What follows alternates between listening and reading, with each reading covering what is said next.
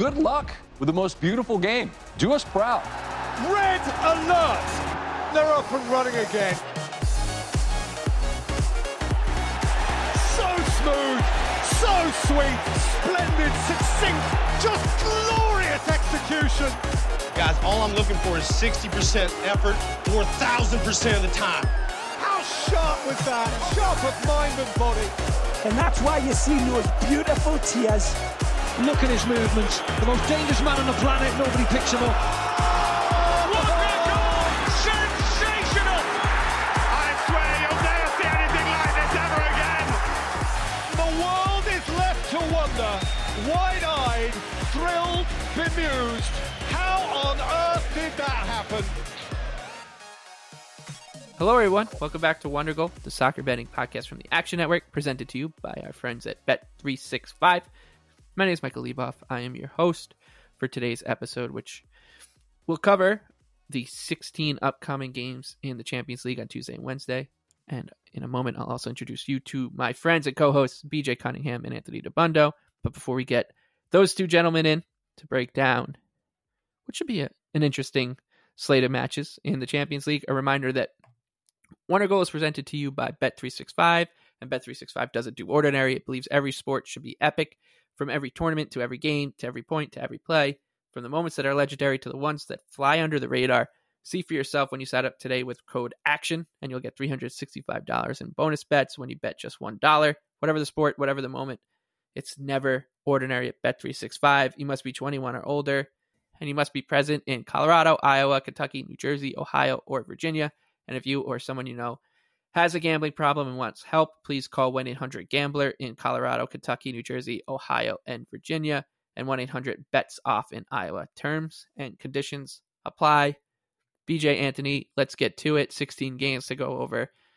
Whole lot of ramifications. Uh, I would say that the one we're going to lead off with is maybe the headliner for, for both days. You can maybe make an argument that uh, a game on Wednesday that will lead off with uh, for those eight matches is is the headliner. But PSG and Newcastle, the group of death, still up for grabs. Uh, PSG hosting the Magpies after uh, Newcastle came back uh, into form with a win over Chelsea over the weekend. PSG still though odds on minus one sixty three at home. The Magpies traveling at plus four twenty five, and the draw here is plus three hundred. BJ, you and I look to be on the same side here. I I think Newcastle is worth a shot. Um, injury issues aside, like they they look really really good in that second half, especially against Chelsea. There, I guess you can be concerned that the the squad's just going to be stretched thin. You know, now turning around and playing in a couple days later, but uh, plus four twenty five on Newcastle's or nothing to thumb your nose at. I don't think. This is the famous four one win from Newcastle. They destroyed PSG at St James Park because something that we w- talked about going into it was PSG with Luis, Luis Enrique, they're going to build out of the back. They're not going to send the ball long. They're not going to play direct. And Newcastle destroyed them with their physicality and their high pressing. Now, in the end, the pass per defensive action and the high pressing numbers really weren't indicative of essentially what happened. But Newcastle was very, very good in their mid block. Again, a lot of great transition opportunities going forward. Now the question is, is can they repeat that on the road in Paris? I think they can, given the current situation of personnel available. The lineup they played against Chelsea is not that far off from the usual lineup we see week in and week out from Newcastle. What was so great about that match against Chelsea is because of the international break and because they had all their personnel available, they started pressing again from their 4 3 3 instead of a 4 5 1 more passive mid block type. And that's how they really destroyed Chelsea and caused a lot of problems. Now, they can do that again. And from a price standpoint, this is too high on PSG, quite frankly. I know they've been in great form in Ligue 1. I know that you know Kylian Mbappe can can wreck this game on the left side of the pitch, but given the way that Newcastle beat up Chelsea, what they've done to PSG uh, in the first meeting, I know it's Newcastle on the road, which is a much different animal than Newcastle at home. But I mean, this team is still in the top four in the Premier League and expect a goal differential. Like, there still should be priced towards a team like Liverpool and Arsenal. They should not be priced uh, essentially this far down against PSG. So uh, I do like Newcastle plus one. Best price you can find in that is minus 122 right now. Again, what they did is definitely repeatable here on the road because Luis Enrique and PSG are not going to change. They are going to build out of the back, and Newcastle can beat them up once again. So Newcastle plus one, minus 122 for me. Yeah, and you touched on it. the the numbers for PSG right now are they're sparkling, right? Like they've mm-hmm. uh, won six on the spin in Ligue 1, and if you go back in, in over the last month and a half ish, um, they've scored at least three goals in all but one match, and that's a span of eight matches. The only one that they didn't score three was the 2 1 loss to Milan, which threw this entire group into chaos, right? Like the 2 1 loss for PSG. Here's how this group sets up the group of death. It looked like it wasn't going to live up to its billing um, through the first uh, three matches, but all of a sudden now every team is, is, is more than alive. Newcastle's at the foot with four points. Um, Milan is uh, in third place with five. PSG at six points, and then Dortmund, as we all uh, expected, are in first place. They've scored three goals in the competition. Two, three goals scored, two goals allowed. Dortmund still at the top of the table with seven points. Any any team could end up in any situation uh, in the group of death, which you know that's you can't really say that about any other group in this uh, in during this group stages, which has been uh, lacking drama outside of uh, a select few groups. And I do wonder actually if if this the onus for for Newcastle they need to win. I think PSG is probably going to be a little more conservative even at home. Um, in in the nitty gritty of the match, if if it's still in in the balance, because they could essentially uh, they could feel confident about their spot. I, I you you'd want them to win. They they got to go to Dortmund uh, to finish the the group stage, but I think the fact that Newcastle has to be a little more aggressive actually helps them because what has been our criticism about them uh, all season, Anthony, is just take more chances. They, they're sometimes they're too pragmatic. They they try to shut things down way too early, and if they can be a little bit more front footed, uh, this could be a dangerous team that could basically play with anybody in Europe. Well, that's the big question, right? Because it hasn't translated into Europe. If you just pull up the raw XG difference, uh, they are the worst team in this group so far. And I think coming into the group, we all would have agreed they're probably second best on paper. And the betting markets had them as the second favorite. So, you know, it's a tiny sample. It's four matches. One of those matches, the one against Dortmund uh, two weeks ago, they had a very shorthanded team with basically no attackers. So, how much do you read into that? I personally think that I would lean with you guys here the biggest thing about the road match uh, or the home match again was that Mbappe got so isolated. I mean, he was barely a factor uh, for large stretches of that match uh, because PSG just never got the ball progressed far enough to consistently get the ball to him as the outlet, and they they were not going long. Like when they when we watch France play, like it's so many long balls to Mbappe as just like forget the midfield. We're going to bypass that. That's not how Enrique is going to set them up. So it certainly makes them vulnerable. I am uh, leaning Newcastle. I want to dig a little bit more into the Milan match for P- for Newcastle because that's the one that really puzzles me. Uh, when they went to Milan and got a nil-nil draw, but yeah. got completely smoked and really should have lost. Um, because when you have two consecutive terrible away performances in Europe, it does raise a red flag. I don't know that you know we're probably overreacting to it, but it is notable and um, something I want to dig more into. And I will have a preview for this match uh, coming up uh, in the Action Network app. El Gasico round two.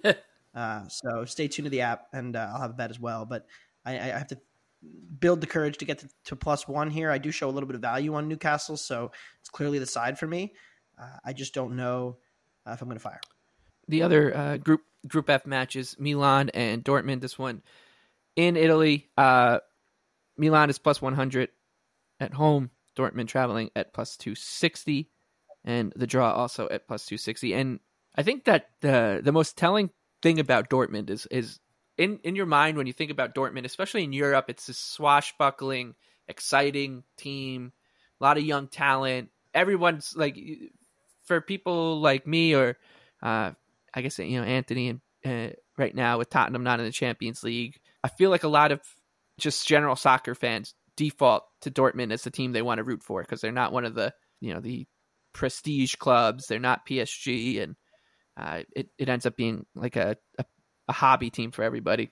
That's just not what's happened uh, with with this team. Like that to a neutral, this has been a, a, a team that's just turning games into rock fights, and it's been effective for them because you know they've not been very good in the Bundesliga this season, um, and somehow they're Terrible.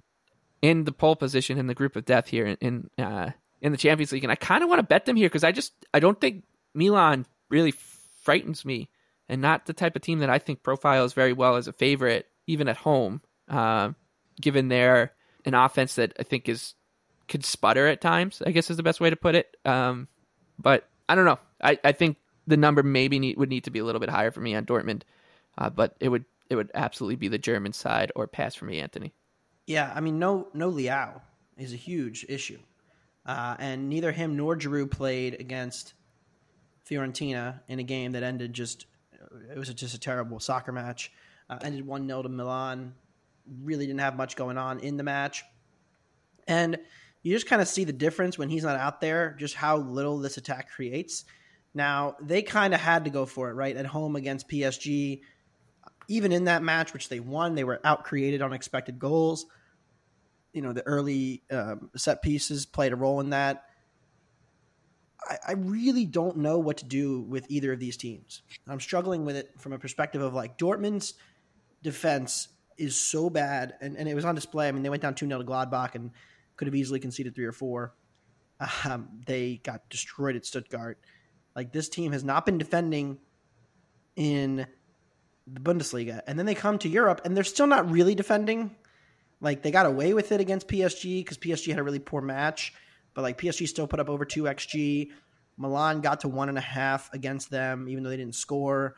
They got to play Newcastle when Newcastle was really shorthanded, right? So I think Dortmund has kind of benefited from that. Now the question is, what does Milan do from an approach perspective here? Dortmund is, you know, atop the group. A point would be great for them. You know, Milan has to go to Newcastle on the final day. So I think this is kind of an all-in spot for Milan where they have to take more chances. But when Milan does have to expand more, their defense doesn't hold up. Their defense is good when they're able to be very passive and very defensive and not commit numbers forward. But when Leao isn't there, it actually hurts their defense because they have to commit more numbers forward, and then they go and give up a bunch of chances uh, as a result of that. So I think there's some real questions about this total, and I think it's probably a touch low. But then again, betting Milan overs with Leao out is a scary proposition. So I lean to the over here. Um, I do not show value on it. But again, like I think that if anything, you know, Milan has to go for this. Dortmund's happy to go back and forth with them, and the Dortmund defense continues to just leak goals left and right. So uh, I think there are goals in this game. And that's what happened in the first match against PSG, right? Because they only had one point, they hadn't scored yet in the Champions League. And then they decided to man mark press PSG, and they just got Mbappe repeatedly over and over again. And yes, they went for it again against PSG, and like Anthony said, it was pretty close on expected goals, and they won the match. But I'm with Anthony. I really want to bet an over here, but I cannot do it without Leao right now. So, uh, yeah, that just over or nothing for me. If Leao plays, I'll probably be on the over. But if not, yeah, it looks like he's still out. Yeah. So unfortunately, probably gonna have to pass on this one. I mean, Dortmund still. Ha- I mean, like they've been playing Bynoe-Gittens more. Uh, he was really good. Like the Dortmund is still a good attacking side. Uh, they figured out you know some of their ball progression issues uh, on the road. Like they have not been good uh, in Champions League defensively on the road either. So I mean they haven't good anywhere. But uh, two and a half minus one fifteen is going to stare at me for a long time. Mm-hmm.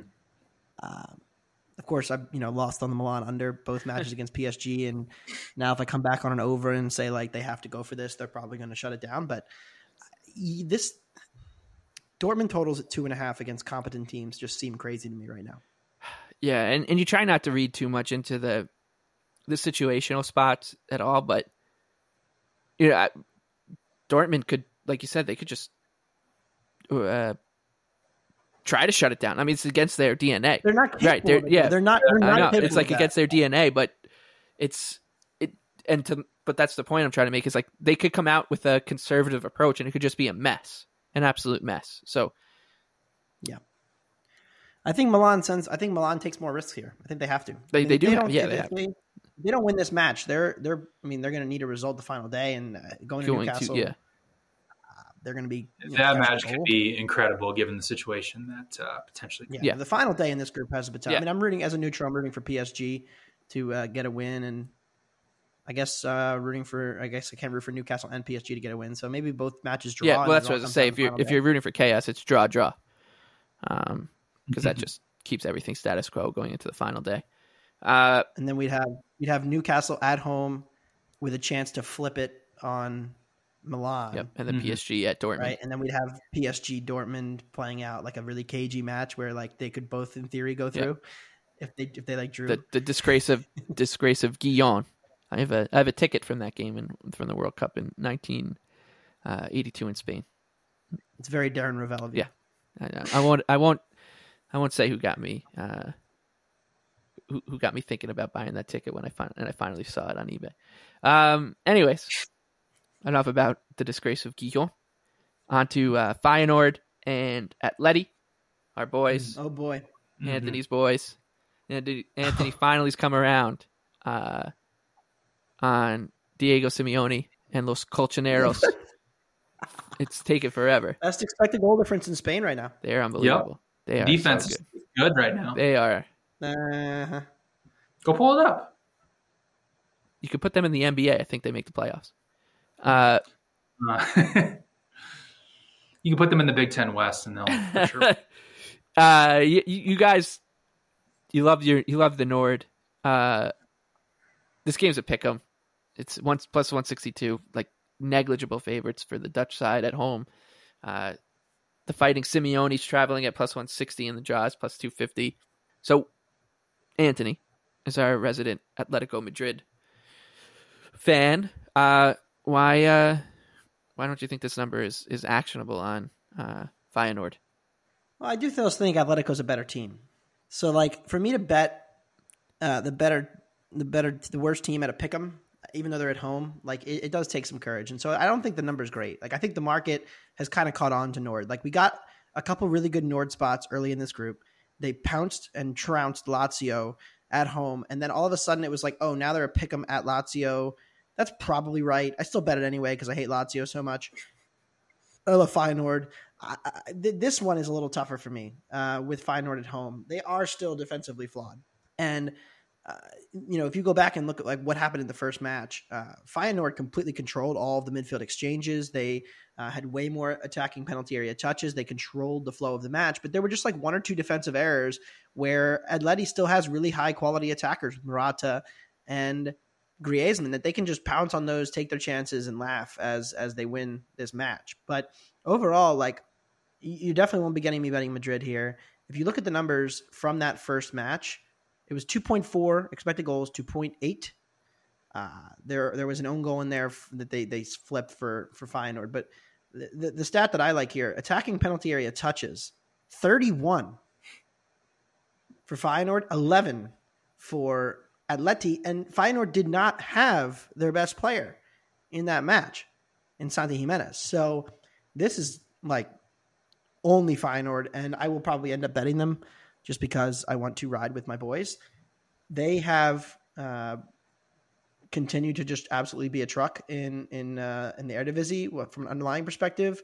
So you know, for me, uh, I'm, I'm really tempted to just back them again because I just want to keep betting them, and it's fun. Even even the loss against Lazio, like one breakaway chance, Feyenoord created most of the other chances. They had a, a, a good opportunity late to equalize.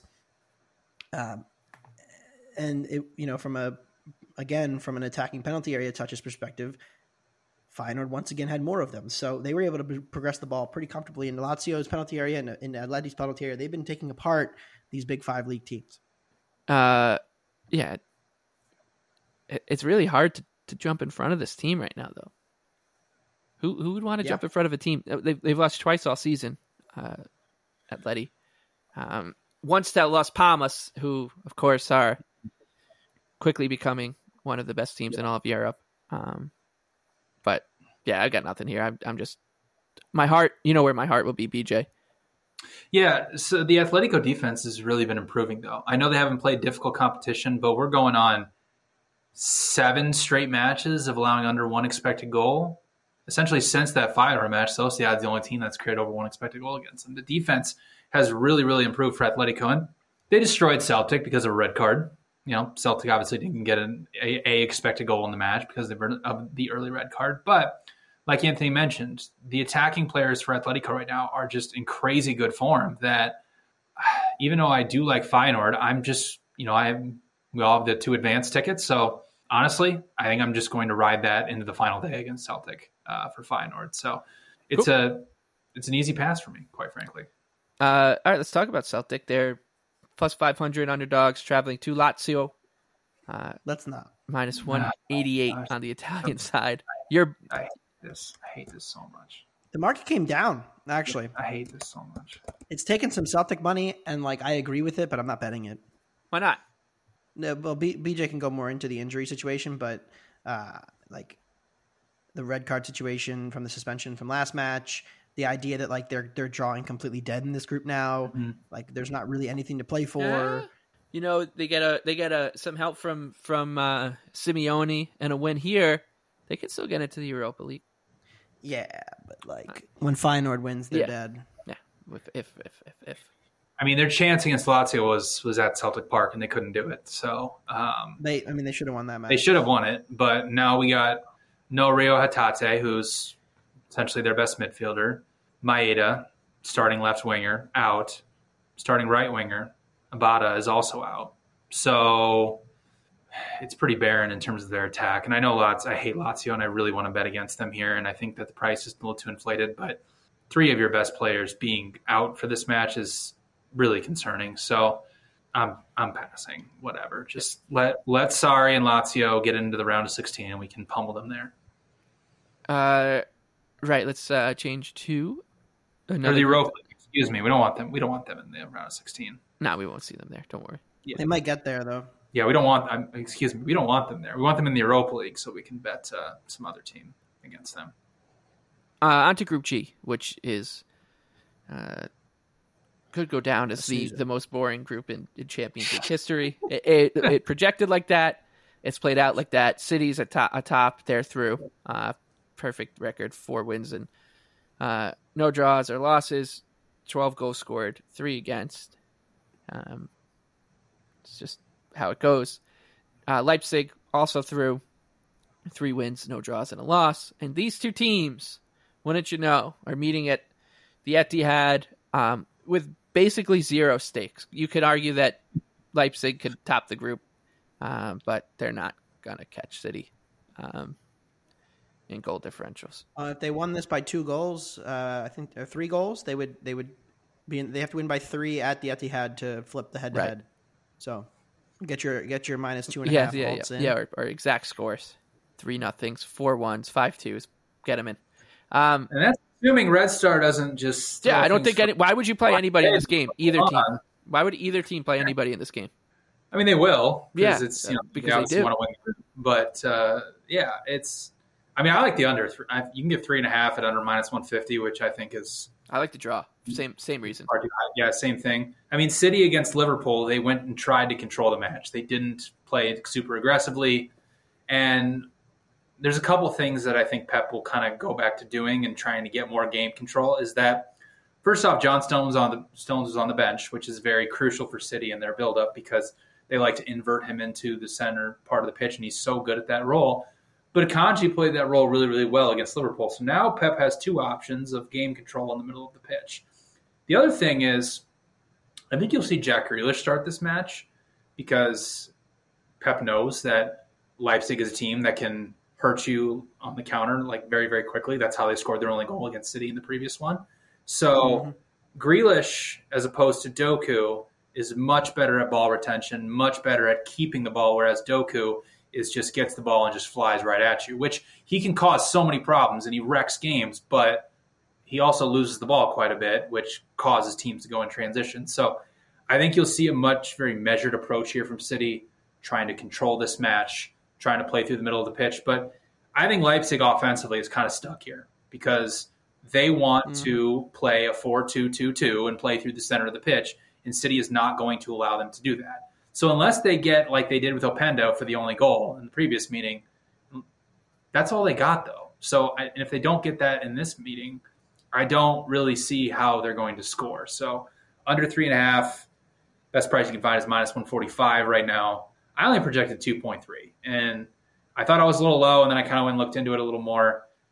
Leipzig offensively has been just so so overperforming in the Bundesliga. I mean, they're over 10 goals over there, what they should be expected to score. So, um, yeah, I think you'll see City control this match. Leipzig's going to struggle to score here. So, under three and a half, minus 145. I'm just worried City could run away with this.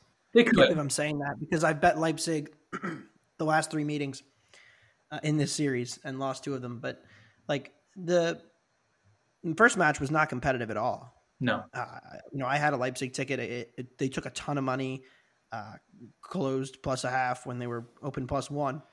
It was the wrong side, and I lost three one, and of course two two late goals. But like from a matchup perspective, this Leipzig team was significantly less competitive than last year's team, and I think a lot of it had to do with uh, just Gvardiol. His absence, I thought, played a huge role here, and. Yeah, and, and when you look at like the difference this year, um, we talked about like Leipzig being just as good and replacing the talent with other talent that could fit well. It hasn't quite come off for their attacking numbers. I mean, they're way down. And we said earlier this year, and I, I think I said this on the Thursday show, like we I gave them a pass because I want to stick to my priors early in the season and say, hey, like, you know, they they're running really hot and that's affected some of their game state numbers. For the season now though, like they're barely above average in the Bundesliga. They had a really dominant game uh, against uh, Cologne, where they won 6 0 at home. Other than that, they have been a pretty average German team this year. And they have, uh, you know, kind of been a little shaky, like conceding over 1xG both matches to Red Star is a little concerning.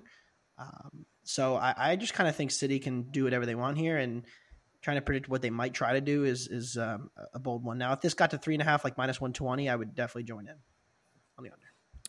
Yeah, I, I, I think there's just a good chance that this is just an absolute dud. Um, so I don't, I don't really hate. The, the yeah, Tottenham coming next. Yeah, exactly. It's you know Liverpool, yeah. uh, then this dead rubber, and then Tottenham on Sunday for for City. So, uh, that's enough about that game, honestly. Um, Barcelona and Porto. Now this group uh, got turned on its head by our friends in Shakhtar uh, with with the upset against Barcelona. So nobody's through yet. I think that uh, you can feel pretty confident that it's going to be these two teams playing, but uh, we will see. Uh, Barcelona is minus 200, uh, hosting Porto plus 550. The draw is plus 350 as the table stands right now. Barca at the top on goal differential, but they're tied with Porto uh, on points. They actually both have the same uh, goal differential, but Barcelona's got the head to head. Um, you, I, I, don't know. I don't want to say you've been skeptical. Maybe it's fair, is it fair to say you've been a little skeptical of Barcelona, Anthony? Um, because the number, I feel like the number on Porto probably is not there yet. A interesting situation with the draw because you'd expect Porto would just want to get that, get one point from uh, the Camp Nou and uh, put themselves in a, in a great spot to, to, to go through. But uh, and maybe that turns this game into a little bit of a rock fight and, and put some value on the under or draw. But um, I don't really feel I don't see any reason to lay it with Barcelona. Is what I'm saying, Anthony. Yeah, I agree, and I think there's some value on the under here because we saw in the first leg that uh, there was not a whole lot happening. Porto got kind of screwed. There was a couple offside moments there uh, where they uh, I thought got hosed out of a pen and then got hosed out of a goal uh, with some controversial decisions. I think what we're seeing here is that maybe, maybe, I don't want to say this because I've been wrong before writing this guy off, but Lewandowski's numbers are down this year. um, and he's at like 0.5 non-penalty xG per 90 in La Liga, which like is pretty good, but like it's not normal Lewandowski. And thus like the Barca attack, like the wingers just aren't that good. Like keep in mind what this team lost in mm-hmm. in Dembele, like how good he was last year for them, and the fact that he's not there anymore, the fact they lose Fati, like all the depth pieces uh, have kind of dropped off this team, and I like Ilkay Gundogan, but like he was more of a score big goals guy than like consistently put up elite numbers guy. Um, from a, like a adding to the attack perspective. So you know he's been okay this year for them, but he's not getting a ton of shots. Like his last five matches, he's taken one shot. Um, so there just isn't an overwhelming athleticism advantage that they have over people. It's a lot of stale possession. It's a lot of like, okay, we're going to get it to like Rafinha and hope he does something. Uh, we're going to cross it in a lot to Lewandowski, and they're just not as dynamic as I thought they might be. And the difference is that like the market is pricing them as this elite, elite team, and I still think they're the best team in Spain because like Real Madrid's defense is so bad, but is this attack really good at breaking down low blocks? Like I'd argue they really haven't been. I mean, they had less than one xG at, at Vallecano. They were pretty average against Alaves. They've had a lot of games where they've just kind of dragged their way through it and then scored late, like Sociedad. Uh, I didn't think they were great against Bilbao in that win. They had that late comeback against Vigo after they were down most of the match. They've had a lot of comebacks. Um, so if Porto comes out and just sits there and plays for the point, uh, a point that would be vital for them because it, it keeps them ahead of Shakhtar. Like I, I kind of think this game plays out as like a one 0 or two 0 kind of Barca win, where like Porto, the, the, their attack has has not been great in this in this uh, in this tournament at all. But it, it will be interesting to see if uh, if they can replicate it. Like they they can get a bunch of breakaway chances, but their their underlying numbers in attack are pretty average. So I lean to the under here. I want the three. You know, BJ's taking on the under anyway. Hmm. I think it's high. Yeah. Uh, here's the thing with Barcelona, and they have been so bad in transition defense this year. They're dead last in final third of box entry conversion rate allowed. And essentially, what happens is when you try to overload the last line of defense, that's all great and wonderful but when you don't have good transition defenders to defend teams that can get at you like that, it's a problem. And Porto, I know they only put up 0.7 xG, but they were continually wrecking Barcelona in transition. Like Koundé basically saved one from uh, going in the back of the net. Uh, it was it was not a good performance from Barcelona. But what I will say now, which I think is huge for Barcelona, is Frenkie De Jong is finally healthy and back into the lineup. He is somebody who can control the pace and control the tempo of a match better than most midfielders in the entire world. So him being in the team, it makes Barcelona much much better in build up play and is quite frankly they're less susceptible to those transition type attacks when they're playing Gundogan, Gavi, and Romeu trying to build up through that. Yeah. So it's a it's a decent situation here for Barcelona. Now not now I don't think they're going to go and you know suddenly just start breaking down Porto's low block. It's very interesting though, Mike, because these two teams are tied with the same goal differential yep. in this group. Uh, so uh, things could get wonky on the final day. Uh, we'll see if Porto wins. Yeah, Porto wins. You got to win. Excuse me. Um, but you know, Porto had a pretty bad showing right before the international break, uh, giving up over two expected goals to Vitoria in uh, in Portugal. But again, nobody's created. Uh, Barcelona is the only team that's created over one expected goal against them in this group. So the defense is still there. They're going to play the 4 4 2 passive low block. So I do like under two and a half goals at plus 120. One thing to look out for uh, ter Stegen is questionable for this match. From everything that I've read, it looks like that they were just saving him. Like they didn't play him against Vallecano, and it looks like they were saving him for this yeah. match, which would obviously be massive because the, the drop off between him and the backup keeper is uh, pretty big. So uh, yeah, I do like under two and a half goals at plus 120. I would love three. I don't know if we're getting there, but I think De Jong being in the in the team is huge for Barcelona in slowing down the tempo of this match. And I think you'll, like Anthony said, you're just going to see a lot of stale possession in this one. Okay, uh, let's wrap up Tuesday with uh, a quick quick look at uh, Shakhtar and Antwerp. Shakhtar is uh, nominally still uh, alive in this group. They are minus 106 hosting Antwerp uh, plus 280 and the draws plus 260. Um, and then Young Boys and, and Red Star Belgrade with Young Boys as a plus 105 favorite and Belgrade traveling at plus 230. That's a a Europa League decider, which is a big deal for, for those two teams.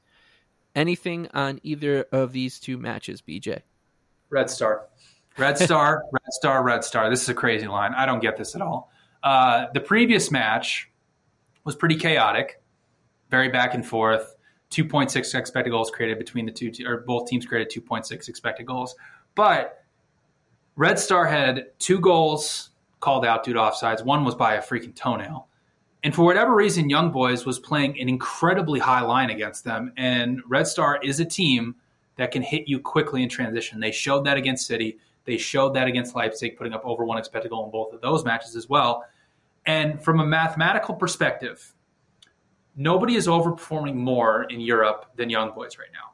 They have a plus 1.22 actual goal differential in the Swiss Super League, expected goal differential of plus 0.06. It is insane how much they're overperforming.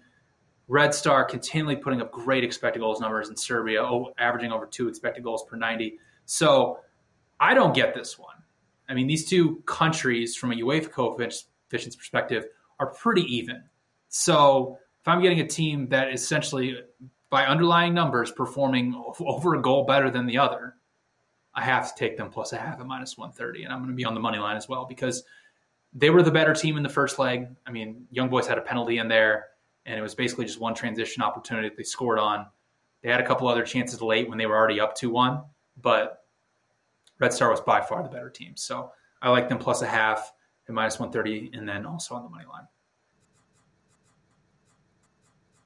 All right, uh, and now we'll go on to Wednesday, which looks like a, a much more uh, betting friendly slate. But before we do that, a word from our friends at Caldera Lab. The holiday season is right around the corner, and things are allowed about to get busy. Don't let that stop you from sticking to your habits and being the best version of yourself. That's where our friends at Caldera Lab come in. One minute in the morning and one minute at night is all you need for clearer skin. These guys are the best in the skincare game, and with an easy routine, will keep your face looking fresh no matter your schedule and no matter how many horrible soccer teams you bet on. Uh, thank you to Everton um, this weekend. They're, they're the Caldera Lab team of the weekend. Uh, it's just three steps every morning. You can start it with the clean slate, which is a face wash to start and end your day, the base layer, which is a daily moisturizer to hydrate your skin, and number three, the good, which is an eye serum you can put on at night to help your skin look tighter and smoother. So join the 100,000 men who trust Caldera Lab to show your best self this holiday season.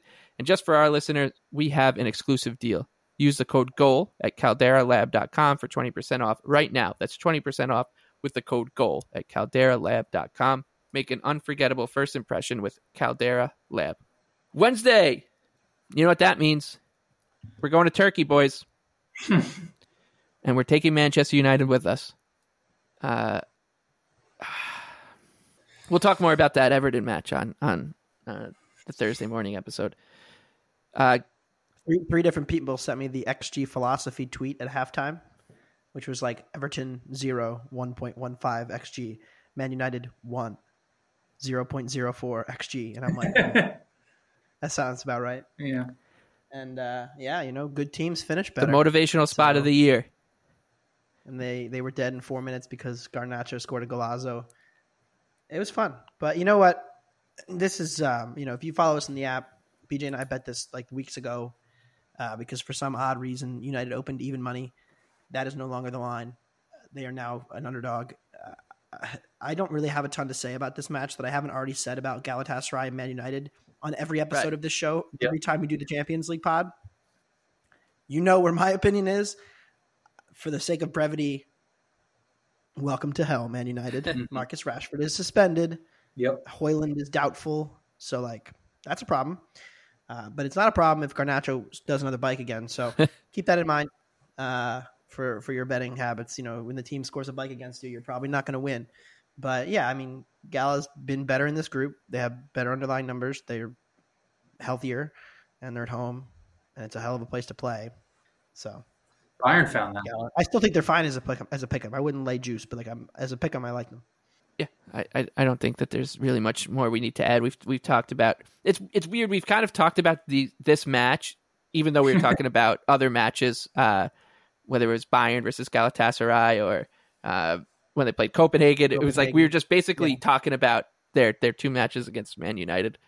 Um, Both teams to score first half, maybe. Yeah, well, I mean, it's going to get nuts. I think that you can feel pretty, yeah, pretty confident that this one just should go in a million different directions. That's why I like over three goals, even money.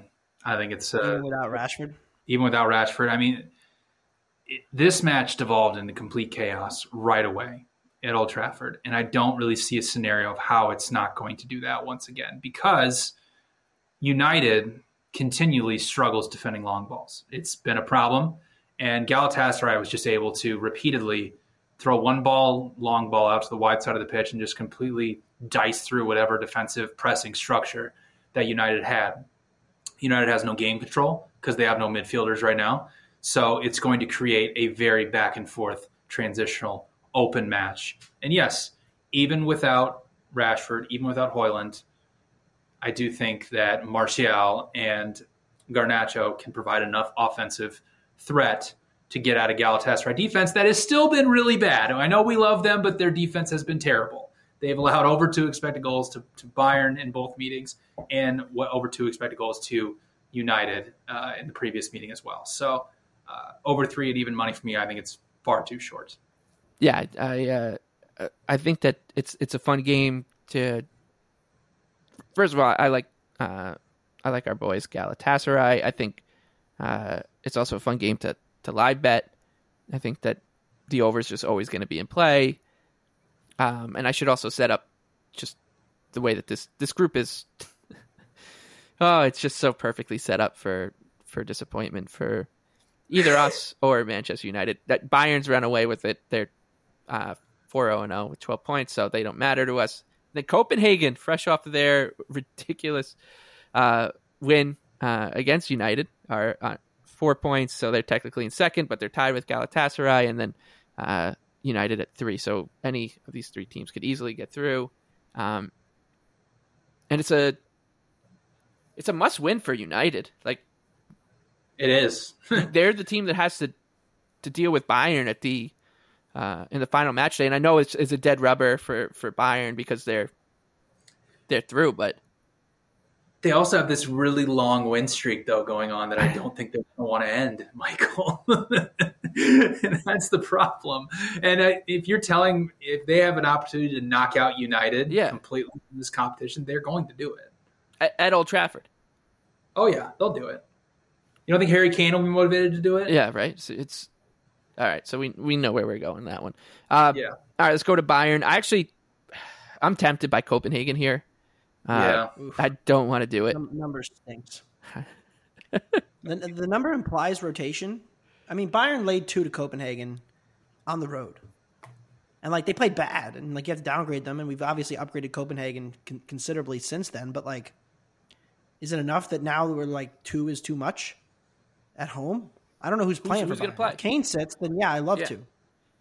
Is Kane going to sit? Why would he play? Like this is these are the things that I Because he's Harry I Kane. know, He never I get sits. that, but in my, in- it's like the theory of the irrational actor. I'm, I'm trying to get into a, co- in, in my mind. I think it's asinine to play anybody, anybody in this game. He never sat the dead rubbers for I Spurs. know why. Why?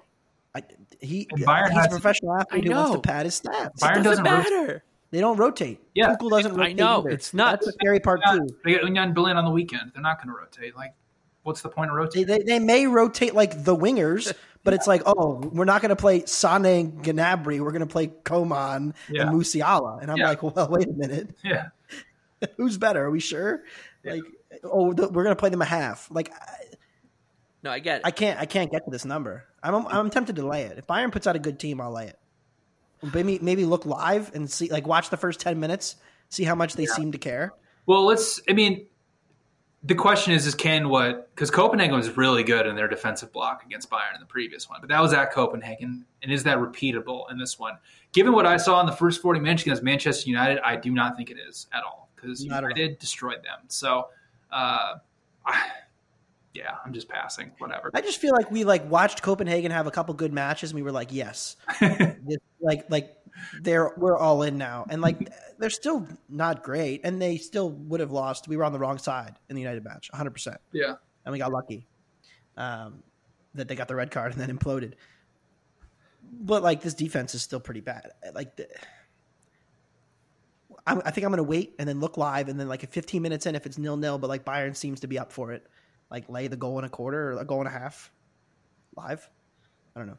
I think I'm gonna play the Copenhagen money line, just sprinkle it because I, I just don't, I don't. Copenhagen is the only team to hold Bayern under one expected goal this season. it- Under one just and been a good enough. I just think they've they've been good enough that Actually, that's not true, BJ. Oh, Saarbrücken, forgot. My, Saar- my, yeah, bad. that's right. my bad. yeah. I totally forgot. Um, yeah, it's just it. I- I guess maybe, and maybe I'm just reading into too much that this game just means absolutely nothing to Bayern. But um, yeah, they had. What's the win streak at? Is it what at like 18 right now? Like their last draw was against Atletico like four years ago in the group stage. Yeah. So We were we, it- no, no. Didn't they tie like um 2021? against Atletico, Oh no, maybe they maybe they lost the XG but won the match. It was one of those. Yeah. It was one of those games where I like complained about a, it, a wa- yeah, it was a, it was a, a I loss in what really matters. yeah. My friend and I used to bet XG and not actual goals. Those were the days. Uh, and yes, We would use my we would use my projections to like create an, an expected goal differential and then bet the XG accordingly in a single game against one another. It was a truly incredible betting experience. uh, some life uh, you're living. Um, all right, uh, Group C, Real Madrid, top of the table, um, like their friends Bayern Munich, 4 0 0, 12 points through. Uh, they are hosting Napoli, who uh, can basically clinch it as well. Um, these this group is is pretty boring as well. Uh, Madrid is is minus one twenty, Napoli plus three twenty on the road, and uh, the draw is plus two seventy five. Like w- w- once again, I, I I get that Real Madrid wants to to, to top the group, and that so you can squint and see some stakes for them at this game. They're at home. Uh, big club coming into town. I love Real Madrid. I love Carlo Ancelotti. I'm I would love to meet somebody who's who's laying this uh price with them, considering the situation. Oh, there, there will be people probably. Yeah. Real at home. Only I minus know, but that's what I'm saying. I want to hear them, and I want to say why, and they'll say, and what would their argument be? Real Madrid at home, only minus 120. Like that. that's to me, it's crazy. Um, Yeah. Why shouldn't I not I bet Napoli year. here? It was a similar situation last year. They they were playing Leipzig on the road.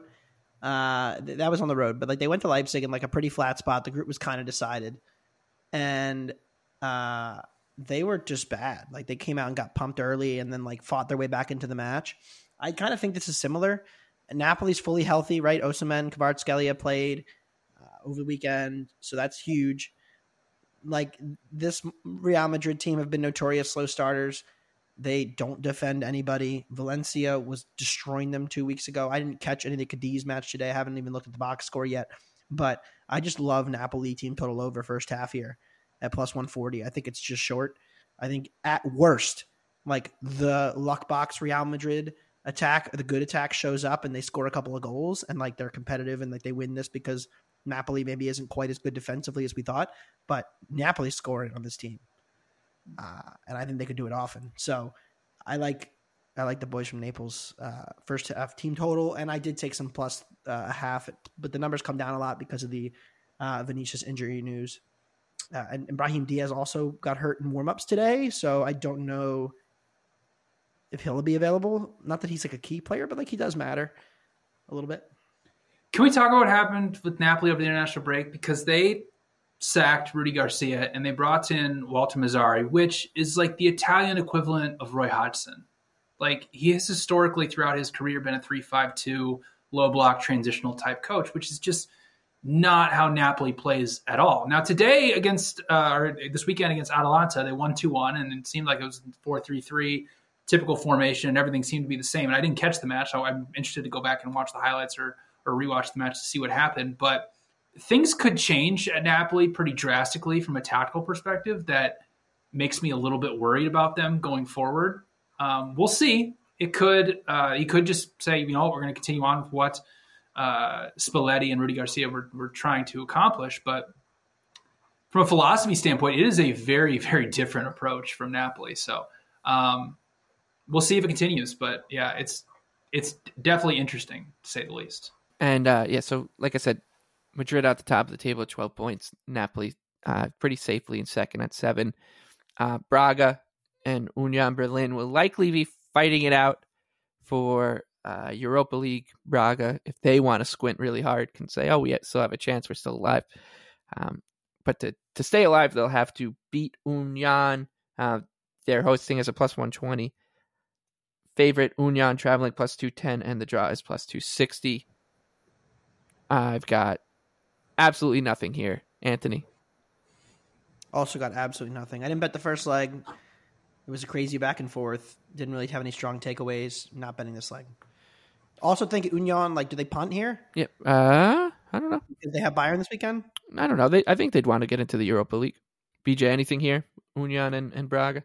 No, I felt very lucky to win the first leg with Braga uh, against Union Berlin, so I'm going to pass your, on this. Take one. your money and run. Take my money and run. I do show a little bit of value on Braga, but it's essentially going to be Braga's a ball circulation team going against uh, what should be a three-five-two low blocker. I'm not really sure what Union's really going to play. R.I.P. Urs Fischer, by the way. Yeah, that's what I'm saying. Like, no, no Race Fisher. They tried to hire Raul.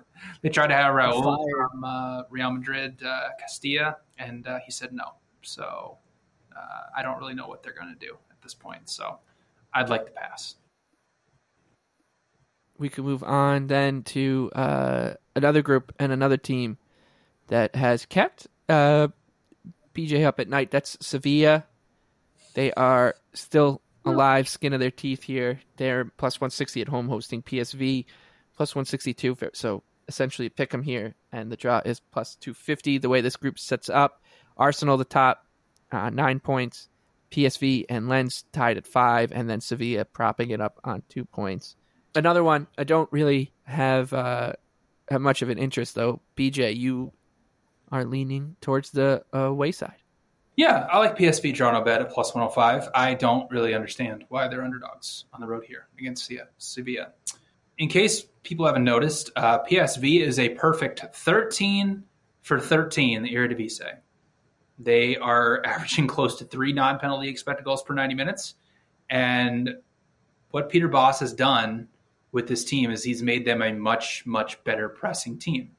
Their pass per defensive action has gone down significantly. They have more high turnovers, and I get that they have not played very difficult competition, and they have a huge match against Feyenoord coming up on the weekend. But in the first meeting between Sevilla, they kind of destroyed them. They controlled the match. They tilted the field on them at 73%, won the expected goals battle 2.6 to 1.3. And I just, I don't know what the market sees in the Sevilla team, and I don't know why they're not pricing them where they should be because of their underlying metrics. I mean, they are still a terrible defensive team in Spain. They are sitting 17th in non penalty expected goals allowed. They can't defend in transition. They can't defend in set defense. And what I found surprising, though, is Sevilla is actually the number one field tilt team in Spain right now. I did not know that. And so, what has happened quite a bit is that they've had to defend in transition and they haven't been able to because other than Barcelona, they are the worst transition defense by final third to box entry conversion rate allowed. And what's happened when we come over here to the Champions League is that they've played teams like PSV and Arsenal who can control more possession. And suddenly, when they have to sit and set defense and they're not the ones tilting the field, they struggle. They took one shot against Arsenal and then came in stoppage time in their last match in the Champions League. So, um, I do love though when I'm on Twitter and people talk about the Sevilla team and say that like they're I've heard European royalty get thrown around and say that they're very so difficult to play in Europe. I'd like people to keep peddling that narrative around um, so we can get better prices against them because they are terrible and they're going to continue to be terrible. And we're on manager what like five in the last like year and a half, and things still aren't going well because they haven't won a match outside of the Copa del Rey against a team in the third division since September 23rd against Almeria, and they're at the bottom of the table. So PSV, pick them plus 105 should not be run underdogs at Sevilla. Uh, all right, the other the other match in this group is Arsenal and Lens. Uh, BJ, your your Gunners are laying minus 300 at home. Lens traveling at seven to one, and the draw is plus 450. It's uh, it's square. Is Arsenal just? Is are we just going to be betting Arsenal unders until blind unders yeah, until they until they get to one and a half? And even at that point, are you still going to be doing it? I'm ashamed to say that I took Brentford Arsenal off the main screen and put the college game on because it was so painful to watch. And I put the I relegated Arsenal to the to the laptop. Three points. Top of the table. Luck box. No, no, no, sir. I, I, I did see Scott Willis. Scott Willis like, about tweets his like XG charts after the game. For he's an ar- good Arsenal follow if you're a fan at, at Scott J Willis. And I appreciate all the Arsenal fans going at him saying, "Well, how can you say we were lucky? We totally dominated the game, except for the three really good chances we handed Brentford." I'm like, well, wait a minute. um, I mean, uh, like go back to the first match and like this Lens team is still is still perfectly fine defensively. Their attacking numbers are pretty mediocre. They they fluked a win against Arsenal in a game that probably should have been like a one one. Uh, both goals were just like insanely efficient, quick strike transition from Lon, which like they're not something they're particularly great at. And Arsenal totals at three against like average attacking teams is just crazy. They're not scoring goals. Every attack is just circle the ball out wide, get it to Saka, and then hope he can do something. And like he had two really great balls. The ball to uh, who ended up getting the header? Trossard.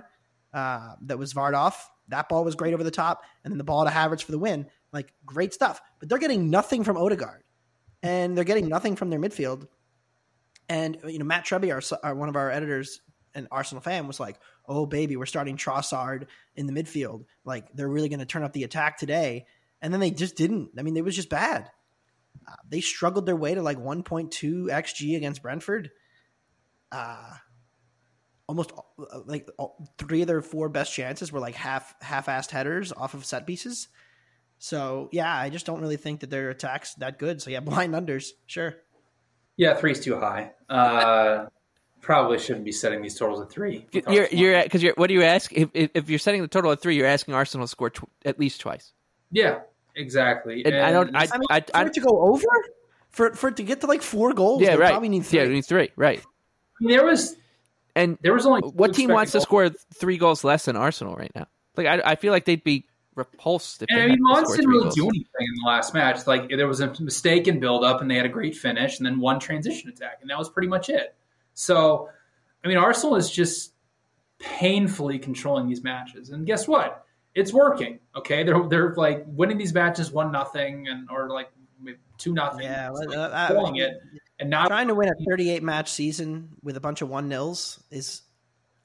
but also putting up We'll talk about that unreal defensive numbers also gets you to the point of winning the league, right? Because if you're a team like Tottenham right now who can't control a match to save their lives, then you're going to fall off the table. Or it's I don't know if Liverpool BJ gets to dunk on control a match, you're going to fall overrated. off. Like it's it's painful to watch. I get it, but guess what? The defensive numbers are the best in Europe. So uh, I don't. I mean, again, Lens could score here, uh, and that, but it's going to have to be off of like half an expected goal because I don't see how you know Arsenal's going to give up that big scoring chance. So uh, under three minus one hundred six.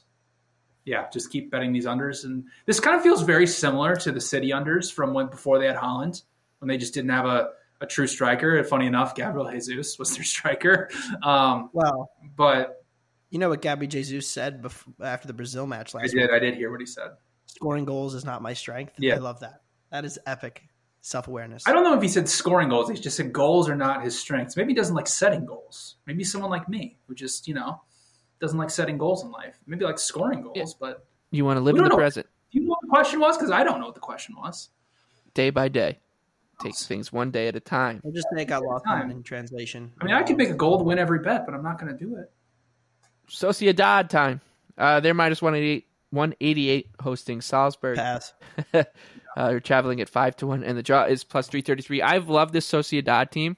Um, I talked to, talked them up to potentially win the group before we got uh before we got into the uh, Champions League. I still love them, but I am always intrigued when we see Salzburg come up uh, at these kind of prices, and especially when they're playing a team that maybe is a little inflated here and has n- like yeah they they they they're going to want to top the group ahead of Inter, but uh, like they're through. Like they they can kick their feet up if they want. That it's mission accomplished accomplished for uh, Sociedad. Um, meanwhile, Salzburg Yeah. will will will want to get into Europa League ahead of uh, the corpse that is uh, Benfica. I Well, don't. I will say this is the kind of match that steams down because Sociedad will rotate here, Yeah. I think. And then We look at it and we're like, ah, we should have taken the plus one, and then, then Sociedad wins like two 0 No, I, I, I think I think Salzburg's live here. Like of any of all the big underdogs on the slate, so I'm talking like plus four hundred money line or higher. It's them by a mile. The final day in this group is going to be much more fun than, than this round because you have essentially Salzburg and Benfica going up against each other for the Europa League, and then Inter and Maybe Sociedad batting out for the first place, which could mean a Maybe. lot uh, for the group. But yeah, we'll see. I mean, the Salzburg they've been in let's just say not great form uh, in Austria. Like typically they dominate and run through everybody, but their underlying numbers in Austria are not as good as they have been in years past. So they're just a pass for me at this point. It's just I think it's one of the easier passes on the board. Uh, I I would say the same about Benfica and, Inter. I, I think I'd, I'd want to bet Inter here, but I don't really uh, have much of an interest. Benfica plus one sixty, Inter plus one seventy. The draw is plus two forty. Uh, Anthony, uh, you're the only one with a play here, uh, so you can wrap up our marathon episode on Champions League match week five. Yeah. Uh, what's the what's the European equivalent of one two three Cancun? Is it like one two three Santorini? Uh, what is it? Uh, uh, Ibiza. Ibiza. Ibiza. Well, when you But, but yeah, then for it- them it'll be like yeah, exactly. Like they'll want to go to Lisbon, Portugal. Yeah, like, they'll wanna go to, uh, pretty pretty sick. yeah the Amalfi anyway. Coast maybe. Uh, Yeah, well, that was Benfica against Sociedad. Canary Islands to visit road. Las Palmas. They, Mhm. yeah, they had one of the worst efforts I've ever seen in the Champions League from a good team in their road match at Sociedad. Like it was stunning. They just no defense. So how is this total two and a half minus one ten?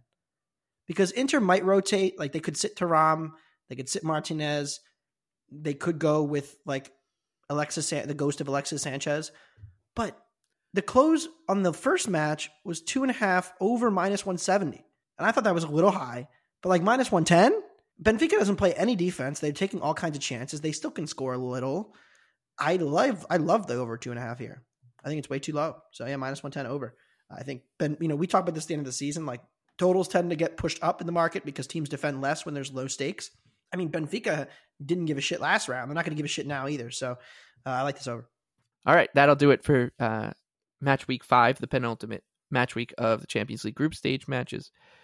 For BJ Cunningham, Anthony Dabbundo, and our producer Noah, I'm Michael Leboff. Thank you for listening to Wondergoal. We will see you again Thursday morning uh, to talk more about the Pre- Premier League point deductions, uh, and and maybe we'll find another motivational spot of the year uh, for you to to lose on. Until then, best of luck with all your bets.